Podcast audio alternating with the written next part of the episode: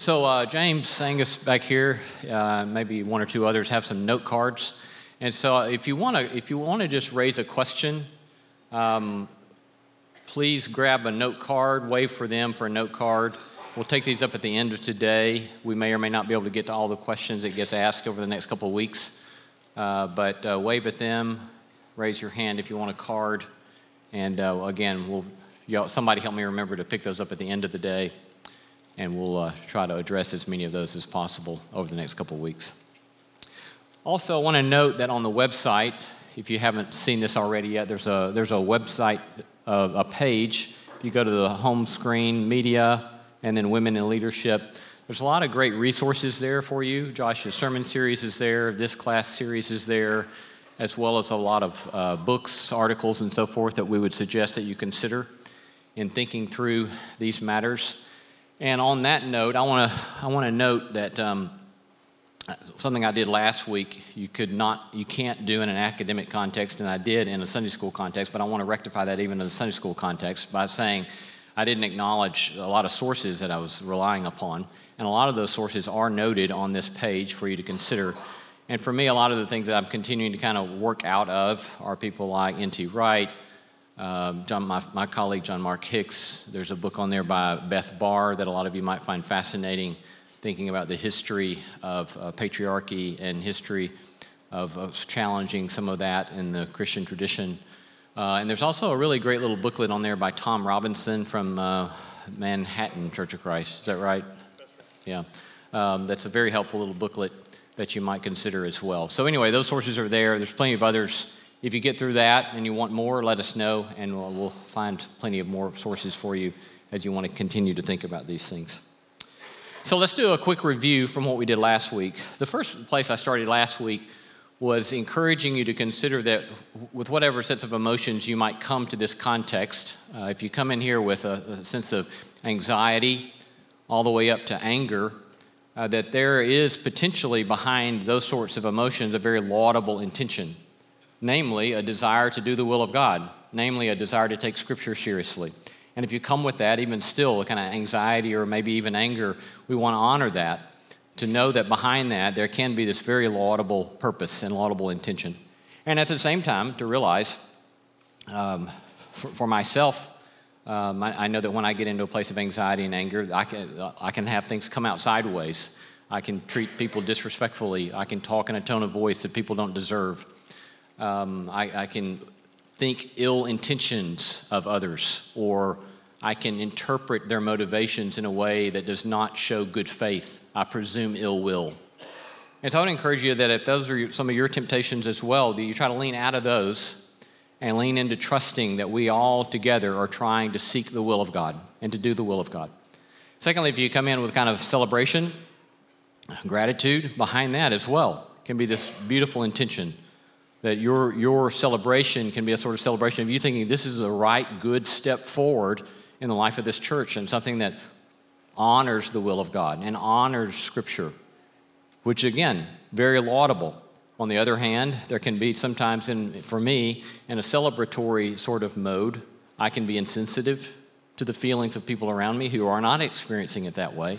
I can be insensitive to their stories about what they have grappled with and what they have tried to do. And so, if that's part of where you might be, then you might kind of, kind of lean into trying to listen to people who disagree with you and listen to what their stories are and listen to what their fears are as well.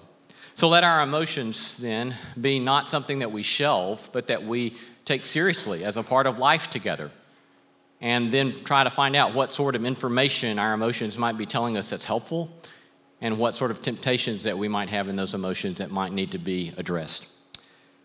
Second, uh, we spent the most of our time last week talking about uh, two ways of reading Scripture. We talked about the traditional Churches of Christ interpretive approach with the so called regulative principle, as well as the kind of command example and necessary inference was the way that that was kind of played out. So, with the regulative principle, you'll remember, is the idea there that what we have in Scripture is a sort of do it this way, or that, that the regulative principle says if you look at Scripture you must find authorization for whatever it is that you do together in the life of the church. And if it does not give you authorization for something, then that you are not given permission to do that. Right? So the regulative principle is a sort of exclusionary reading. If it says do this and it doesn't say do this, then you can do this, but you cannot do this. Not only can you do this, you must do this, and you must not do this. And so the idea there was that the notion of a faithful, restored New Testament church was go back and find what the New Testament teaches us that it did in the first century, restore those forms through a regulative reading of the New Testament, and thereby you can be a faithful New Testament church. But if you wander outside that, doing things that are not permitted, then you're an unfaithful church. We looked at a number of examples. Weekly communion, as a reminder, there's not a verse in the New Testament that says take communion every Sunday. It's not there. But you can take three verses and string them together from very different contexts and say, well, okay, then this must mean do communion every Sunday. Because it doesn't say do communion any other day, then communion any other day is not permitted. Communion on select Sundays is not permitted. It's only weekly communion on Sundays. If you're going to be a faithful New Testament church, you do it this way. If you do it this way, you're not a faithful New Testament church. A cappella singing. There's basically one verse in the New Testament Sing and make melody in your hearts unto the Lord. It says sing, it does not say play. And because it doesn't say play, you can't play. You must only sing. Third example we looked at male elders. What does it say in 1 Timothy 3? It says he. It says husband of one wife. Again, starting today and next week, we're going to talk about it's more complicated than that actually, but a sort of face prima facie reading, surface reading of the text says it says he, and it says husband of one wife. It doesn't say she. That's clear, right? Well, it is clear at one level. But again, it's a regulative reading of principle, regulative reading of Scripture that leads to the conclusion that you draw on the other side of that reading. Same thing with weekly gatherings. We don't have Christmas and Easter in the New Testament, so we don't do Christmas and Easter in the New Testament. That may be news to some of you.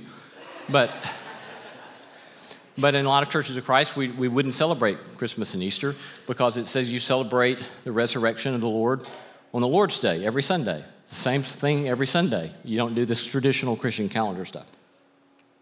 Now, we talked about strengths of that. It's trying to take Scripture seriously. It's trying to practice unity of all Christians. How can we, instead of being divided according to our denominational creeds or confessions or by our traditions, how can we be one? So, laudable intentions and purposes and we must hold on to those laudable intentions and purposes. Um, but at the same time, some problems. Some of the difficulties, meaning that, for example, Stone Campbell movement began as a unity movement. How can we just be Christians? And by 1960, we were three different denominations in the American scene. Moreover, Churches of Christ, one of those three, has had numerous divisions at local levels on all sorts of matters um, one of my professors cataloging 75 different issues over which local churches of Christ had split, including things like one cup in communion or many, and things like whether to have a kitchen in the church building, things like um, like what? Supporting orphanages out of the church treasury, supporting Christian college out of the church treasury, and you, a lot of you have you know your own stories about how this works, right? So then, secondly, we talked about a, a, a, second sort of way of reading that Josh did in his sermon, uh, pointed to again this morning in his sermon, this sort of narratival approach, in which uh, it's, a, it's an approach in which we ask ourselves, what does it mean to inherit this story that we believe to be true and live out the story? Example I gave last week from my friend John Mark Hicks out of 2 Corinthians 8, that there in Corinthians he's asking people to take up a collection for the church in Jerusalem, which is suffering under famine. And he doesn't give them a rule. As a matter of fact, he says, I'm not going to give you a commandment. And instead, what he does is he reminds them of who God is. And he said, and who Christ was. That Christ, though he was rich, became poor for your sake. Now, think about that, right? They say, How much you want us to give? And he says, Our God is one revealed in Christ, who, though he was rich, became poor for your sake. So, what he's inviting them to do is to say, live as if you believe this story is true.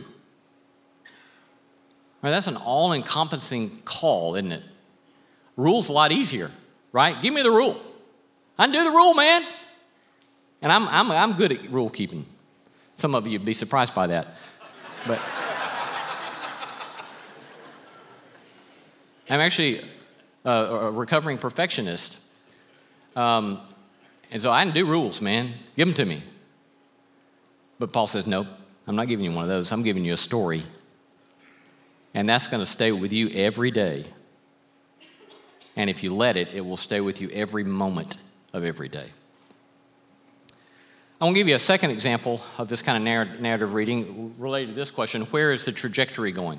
Now, when we ask about the trajectory, what we're asking is how do you follow a story, right? And think about how this is different than proof texting or pulling a verse out here and pulling a verse out there. So, on this next slide, um, Deuteronomy 23 1. I'm not going to give you the literal reading of this because it's not suitable for work language and it's not suitable for sanctuary uh, gathering. So, yeah, I know some of you are going to go look it up, and you should.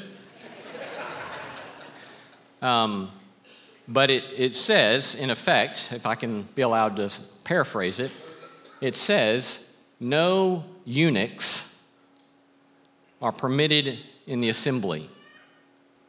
You know, I always wonder who got, what usher, what deacon got that job to check coming in, you know. but, you know, it's what it says. You, you can't make this stuff up. Deuteronomy 23 1. No eunuchs in the assembly. So hit, hit our next slide build there, and what you see is it's this clear, you know, it's clear right there. There it is. That's what it says. But if you go to Isaiah 56, there's a prophecy from the prophet that says, There'll come a day in which the eunuch will be welcomed into the people of God. And the eunuch will no longer say, I am just a dry tree, but will celebrate being welcomed into the people of God. Now, all of a sudden, our trajectory, straight trajectory, goes away Go ahead and, yeah, and now we have a competing point of data in the story. Now, good Church of Christ friends, what's the next verse that pops? Anybody got a next verse that pops in your head? Acts. What chapter? Yes, Acts chapter 8. Philip caught up in the spirit, goes down to a road between Jerusalem and Gaza and sees an Ethiopian eunuch who's on the road reading from what? The book of Isaiah. And he says, Do you understand what you're reading? And he says, Well, how could I understand except somebody helps me? Now that's interesting right there. And he says, Well, come. And so he gets in the chariot with him and he reads together and discusses it together and they come along to some water, and they, he says, Well, here's water. What hinders me from being baptized? What hinders me, a eunuch, from being baptized? Did anybody get the sermon on eunuchs? And Isaiah 56 and Deuteronomy 23 when you did this in the Church of Christ world? I didn't. I don't know if you did, but I didn't. And he says, Nothing hinders you and he goes down and he's baptized and he's welcomed into the people of God. Now, look at this next kind of slide, right? The build here. If you look at any one of those verses without looking at the others, you don't get the beauty of the story. You have to have all of those to get the beauty of the story. And taken together, it is a beautiful story.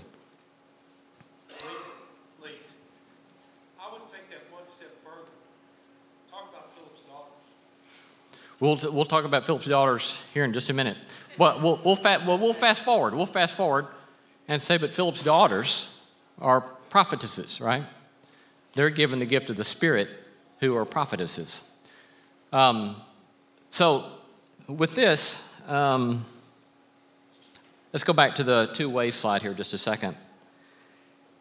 and ask, um, you know, why, why does it matter that we talk about the way we read the Bible? Well, there's a lot of reasons it matters. Uh, one, we could look at kind of the negative consequences of, for example, again, I want to I want to keep saying there, there are things behind this traditional Church of Christ reading that are highly laudable, but there are also a lot of things about it that have been deeply painful. You have families that have been split. You have kids that feel like they can't talk to their parents. You have people who say, I don't care if you say you're a follower of the Lordship of Christ, you're not a Christian because you don't come to the same conclusion I have come to reading the Bible this way. So you look at it that, that negative way, but here's, a, here's another kind of negative way or a threatening, threatening is not the right word, a sobering point of consideration. In Matthew, Jesus, in dealing with his opponents, at one point, they're going through a field, and Jesus' uh, disciples pick some grain in the field and start eating grain, popping it in. And his opponents begin to say, What in the world are you doing? You're working on the Sabbath day. And Jesus says um, a number of things, but then in critiquing their critique, he says to them, if you had known what this means, and then he quotes Hosea, I desire mercy and not sacrifice. Then Jesus picks up and he says, Then you would not have condemned the guiltless. Now, think about that just a second. What Jesus does there is he said, there are ways through which you read the Bible, and you can read them, you can read Scripture through better or worse lenses. And Jesus says to his opponents, if you were to read the accounts of Sabbath through this lens that Hosea teaches us, I desire mercy, not sacrifice if you would read it through that lens, then you would not fall prey to the terribly dangerous task of condemning the guiltless. Isn't that sobering? And so when we talk about how we read the Bible, this is not some snotty, academic, egghead, intellectual exercise of obfuscation. It is reminding us that Jesus says, Beware how you read. Because if you read poorly, you could condemn the guiltless.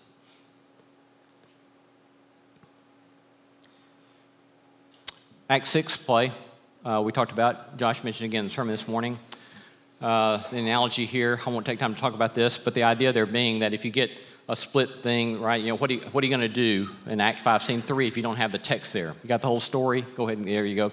Uh, what do you do?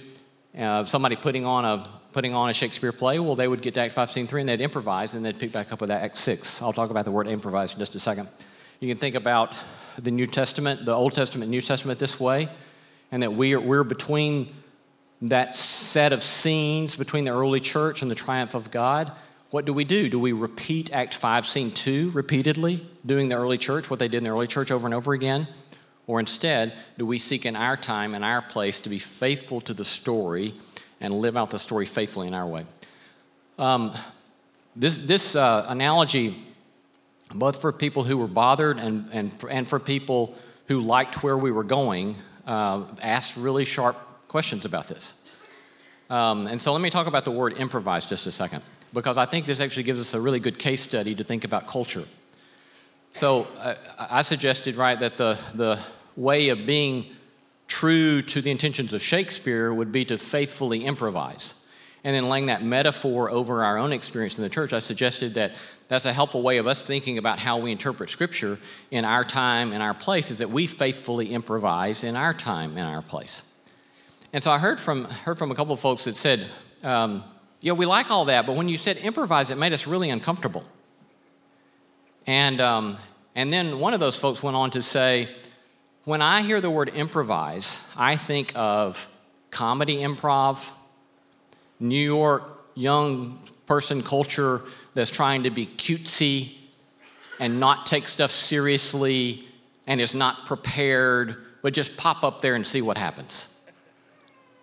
And I thought, oh, I'm so glad you asked, right? Because when I hear the word improvisation, because I've gotten to be friends with people who are some of the, the world class musicians and have sat with them and watched them do improv, what I know that they are doing is that they train every day, they work every day at their craft, they know the history, they know the music theory, they know their scales, they know various songs, and then when they get something thrown to them, they are so schooled in it all. They're, it's so deeply embedded in them that it is a thing of beauty and wonder to watch them do improvisation. That's what I mean by improvisation. But it's interesting, though, isn't it? That this very notion that what a word like improvisation might mean to different people because of our different cultural contexts or our different experiences is precisely the reason that we have to always keep doing the work of reinterpreting and respeaking and recalibrating how we bear witness to the gospel, precisely because of the changes of culture and changes of language and changes of presuppositions that we encounter. So I was super thankful for that feedback. So, faithful improvisation. All right, let me move to some new material and uh, this next question. All of this seems too complicated. Do I really need a PhD to understand Scripture? I like that question. Um, and what I'm about to say may be the most controversial thing that I'm going to say today. Here's my answer Yes and no. So let me explain. On yes. Now, when I say yes, I don't mean you need a PhD or necessarily that I need a PhD. What I mean, though, is that all of us, and I do mean this literally, all of us are utterly and completely dependent upon Christian scholarship. All the time, every day, every time you open your Bible, every time you come to church, every time you read any sort of theology book, we are utterly and completely dependent on Christian scholarship. And I mean that literally. We just are. And I, want, I do want to kind of speak a word of caution that among some well meaning folks, there creeps in a sort of anti intellectualism that I suggest is not good for the life of the church. And moreover, is dangerous. Moreover, Jesus teaches us love the Lord your God with all of your heart, soul, mind, and strength. You are not more pleasing to God by not taking your mind and intellect seriously. So we are utterly dependent upon Christian scholarship. Moreover, look at this, 2 Peter 3:16. This is a verse that we all ought to remember. This is 2 Peter talking about, he says, the beloved apostle Paul. And 2 Peter says, there are some things in Paul's writings that are hard to understand. Isn't that fascinating? That Second Peter says that Paul is hard to understand? Still, some might say, just tell me what the Bible says. That's what I want to know. Tell me what the Bible says. I'm going to answer that question and again, just bear with me just a minute. I'm not trying to be cutesy. Um, I'm trying to be really serious, but it might come off as offensive. So just stick with me just a second. If some people says, "Tell me what 1 Timothy 2 and 1 Timothy 3 says." This is what it says. That's what it says. But do the next build. See all this small print at the bottom? That's the work of a lot of scholars. Remember, you don't have the printing press until 500 years ago or so. You don't have a printing press at the time of writing the New Testament, and they copy everything by hand. Since everything gets copied by hand, people make mistakes as they copy. And over time, there creep in what are called variant readings. And what a lot of scholars do is that they catalog all these variant readings and they say, well, this verse actually ends this way or slightly different with this way, and so forth and so on, with all of these footnotes. We are a part of a living tradition doing our best to take seriously the authority of Scripture. We are all dependent upon the work of scholarship. We just are. We need scholars not only to translate, but to provide dictionaries, histories, cultural studies, commentaries, and this is important. Moreover, much of our understanding continues to develop because we continue to learn things about ancient Near Eastern culture and language. And this is also really important. Honest scholars who have given their lives to the study of scriptures often have honest disagreement. And it is uncharitable at best to equate honest disagreement with not taking the authority of Scripture seriously. Does that make sense? Let me give you a quick example. Some years ago, I invited a friend of mine who's not a Christian. Uh, I love this man. Um, he's a beautiful human being. He's not a Christian. He's done a lot of work with people on death row. I invited him to come to campus to do a lecture on anti death penalty work that he's been doing. So he came up, he did the lecture.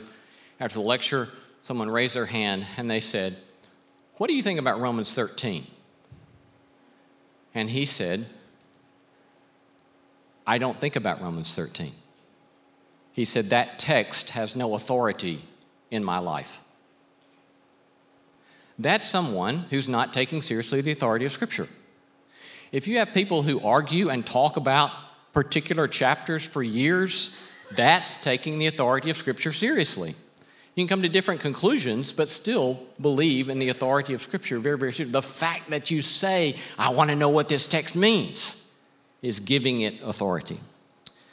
So, now, next, I, I want to point to, um, as an example of the way in which honest scholars disagree. Um, the language here, here's, here, here's one of our big phrases, I'll point to it. One woman, man. Someone who wants to be a bishop, desires a noble task, he should be blah, blah, blah, he should be well thought of. And then it says he should be a one woman man. Actually, it doesn't say he should, it says such a one should be a one woman man. Those are the three Greek words one woman man. So, you know, so what's, what's that phrase mean? One woman man.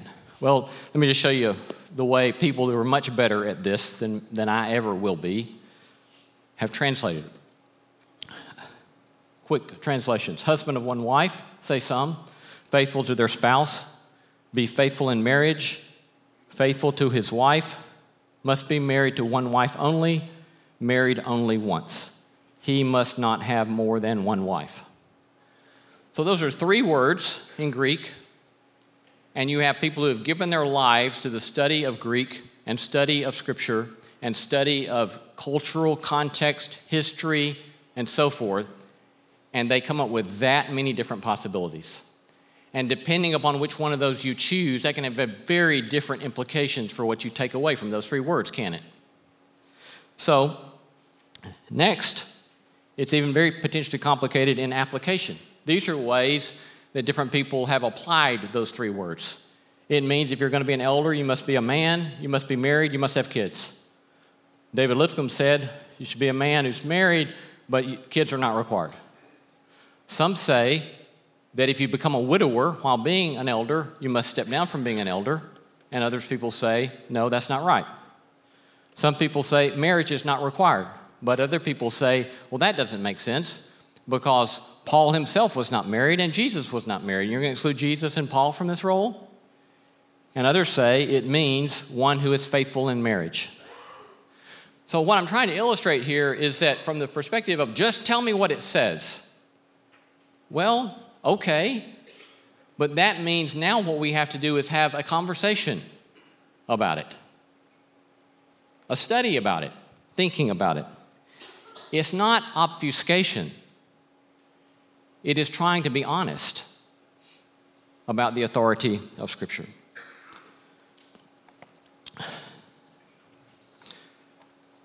Maybe go back to the other slide. You have to have a PhD? No, you don't. Which is to say that there's much, nonetheless, even in the midst of all of that that I just pointed to, this super simple, though not simplistic. Love the Lord your God with all your heart, soul, mind, and strength. Love your neighbor as yourself. Our Lord, crucified, died, was buried, raised on the third day, appeared unto many, ascended to sit, sit on the right hand of God, God the Father, whom we anticipate coming again in glory. He shall judge the living and the dead. We believe that we read from the Apostles' Creed this morning, the Holy Catholic Church, little c, Catholic Church, communion of saints, forgiveness of sins, and so forth. There's much that's very clear, that's there over and over and over again, and beautiful. But even still, we're grateful for those scholars that have done the work to help us to get all of that. Now, let's go back to the trajectory piece again and talk about some of the texts at hand. So, if we have this sort of, sort of notion of a trajectory, how might we think about key trajectory moments with regard to the question about men and women in mutual service in all of our roles to God? Where do we get that in the story? So let's talk about that a little bit. Next, um, Genesis 2. What you, what you have in the creation story is man and woman created in mutuality. She, Eve is taken from the rib of man, not, not from his foot, not from his head, but created in mutuality to serve. Uh, it's interesting, if I remember, I'm pretty sure I'm remembering correctly. I'm kind of um, um, improving myself here just a moment, but I'm pretty sure that um, you don't get, you, you get the more in Genesis 2, you get the generic word for humankind, and you don't get the word for man and woman until after the creation of Eve. God creates humankind, and then you get man and woman after that particular part of the story. They're created in mutuality. But then in Genesis 3, what you have after the fall, after the so called fall, is you have the introduction of patriarchy. Then it says man over woman after the fall. So I think Josh has used the helpful language of we are seeking to be a Genesis 2 church in the midst of a Genesis 3 world. A Genesis 2 church in the midst of a Genesis 3 world. Next, you get, um, and obviously, I'm, I'm passing over lots of stuff in the biblical trajectory, but just with regard to some of our questions that, that we're grappling with. You get, for example, in the prophets, what the prophets anticipate is a cessation of hostility. So you have these beautiful texts about the end of war, the beautiful texts about uh, swords being beaten into plowshares and spears into pruning hooks, and that all the hostility that marks social relations will be undone with the coming of the kingdom of God. Moreover, you have texts like Joel chapter 2.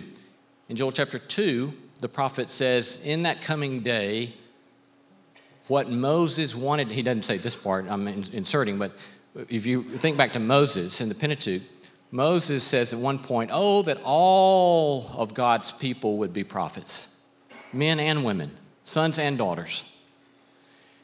Joel chapter 2 says, In that coming day, God's Spirit will be poured out on sons and daughters, men and women.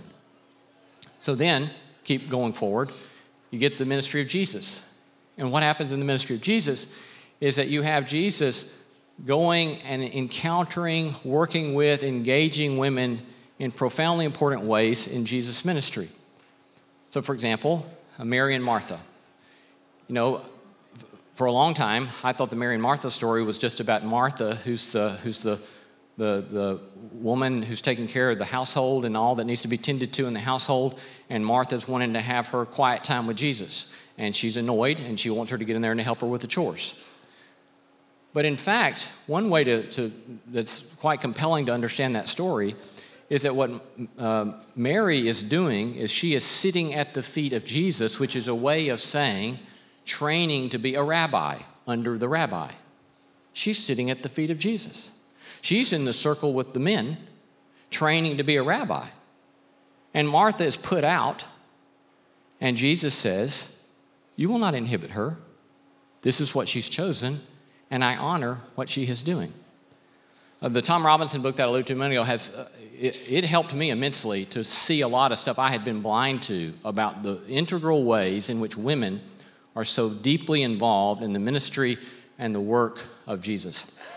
Now, there's one obvious question that stands out here, which is the 12 disciples. Jesus chooses 12 men.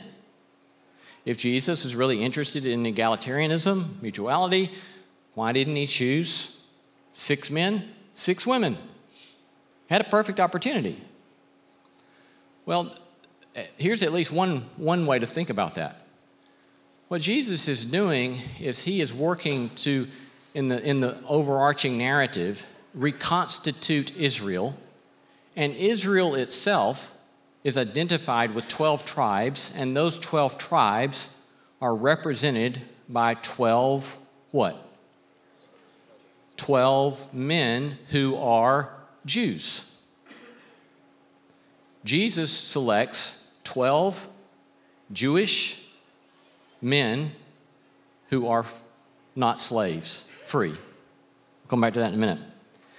But along with that, consider the fact that um, in the story of Jesus, you get to the end of the story.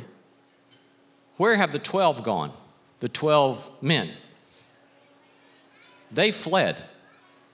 Who's still there? The women. Moreover, note this in, in that context, a woman, numerous commentators have noted this, uh, women were not permitted to serve as witnesses in a law court. Somebody could go free, accused of murder, if the only witness was a woman, because they were seen as unreliable, too emotional. They weren't allowed to be witnesses. And yet, who are the first witnesses to the resurrection of Christ? It's the women at the tomb. As a matter of fact, the word apostle means one sent, literally. And so that's why in the Catholic tradition, the women, the, one of the women at the tomb who encounters the angel and goes to the 12 to tell them that Christ is raised is called the apostle to the apostles because she's sent to proclaim the resurrection of Christ. Well, let's keep going forward. Uh, Acts chapter 2. What happens in Acts chapter 2 is precisely what Joel had anticipated in Joel chapter 2. The Spirit is poured out upon men and women, sons and daughters, people of all, all tribe, all places. Um, Galatians 3 gets a sort of climactic moment. Because what happens in Galatians is that Paul will now say, uh, I've got four, you know, my timer, I'm, I'm told to go for four more minutes, so I'll, I'll be done in four. Um, Galatians, what Galatians 3 does is it points us to the fact that now in Christ, a terribly important phrase, there is now no longer Jew nor Greek, no male and female, neither bond nor free. Remember the, the thing about the 12 a minute ago?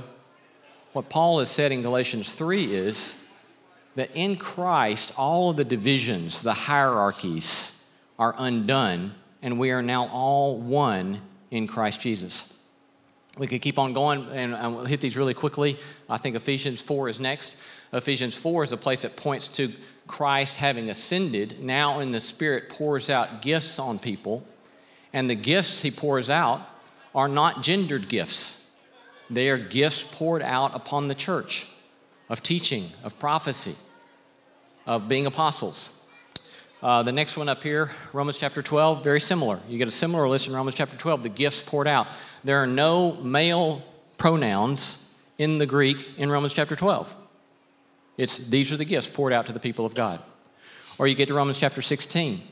In Romans chapter 16, you get a list of people that Paul is thanking, depending upon how they get counted, either eight or maybe as many as 10 of the people listed there as leaders in the church in various roles are women that Paul thanks in Romans chapter 16. Um, one quick thing about this that I want to note in Romans chapter 16, you'll have um, him thanking Andronicus and Junia. Uh, Andronicus and Junia, who are foremost among the apostles. So the presumption here is that they are apostles, and these are seen as foremost among the apostles. They're not the 12, but they're additional apostles, and these are foremost among the apostles Andronicus and Junia. Um, New RSV, greeting and Junia, my relatives who were in prison with me, they're prominent among the apostles. Look at this in tra- translation from NASB, which 1995. Greet Andronicus and Junius. What they do is they change it, and they apparently the, the translators think well, we know apostles can't be women. So this can't be Junia. It must be Junius. But in church history, uh, Junia was known to be a woman, was recognized as a woman apostle without debate until the 13th century. Now, this brings back the kind of cultural question I want to point to just a minute. And that is, a lot of people will ask, and I've heard from someone this week who says, This sounds to me like a sort of kowtowing to a sort of cultural feminism. Um, but I'd like to suggest let's flip that on its head just a second.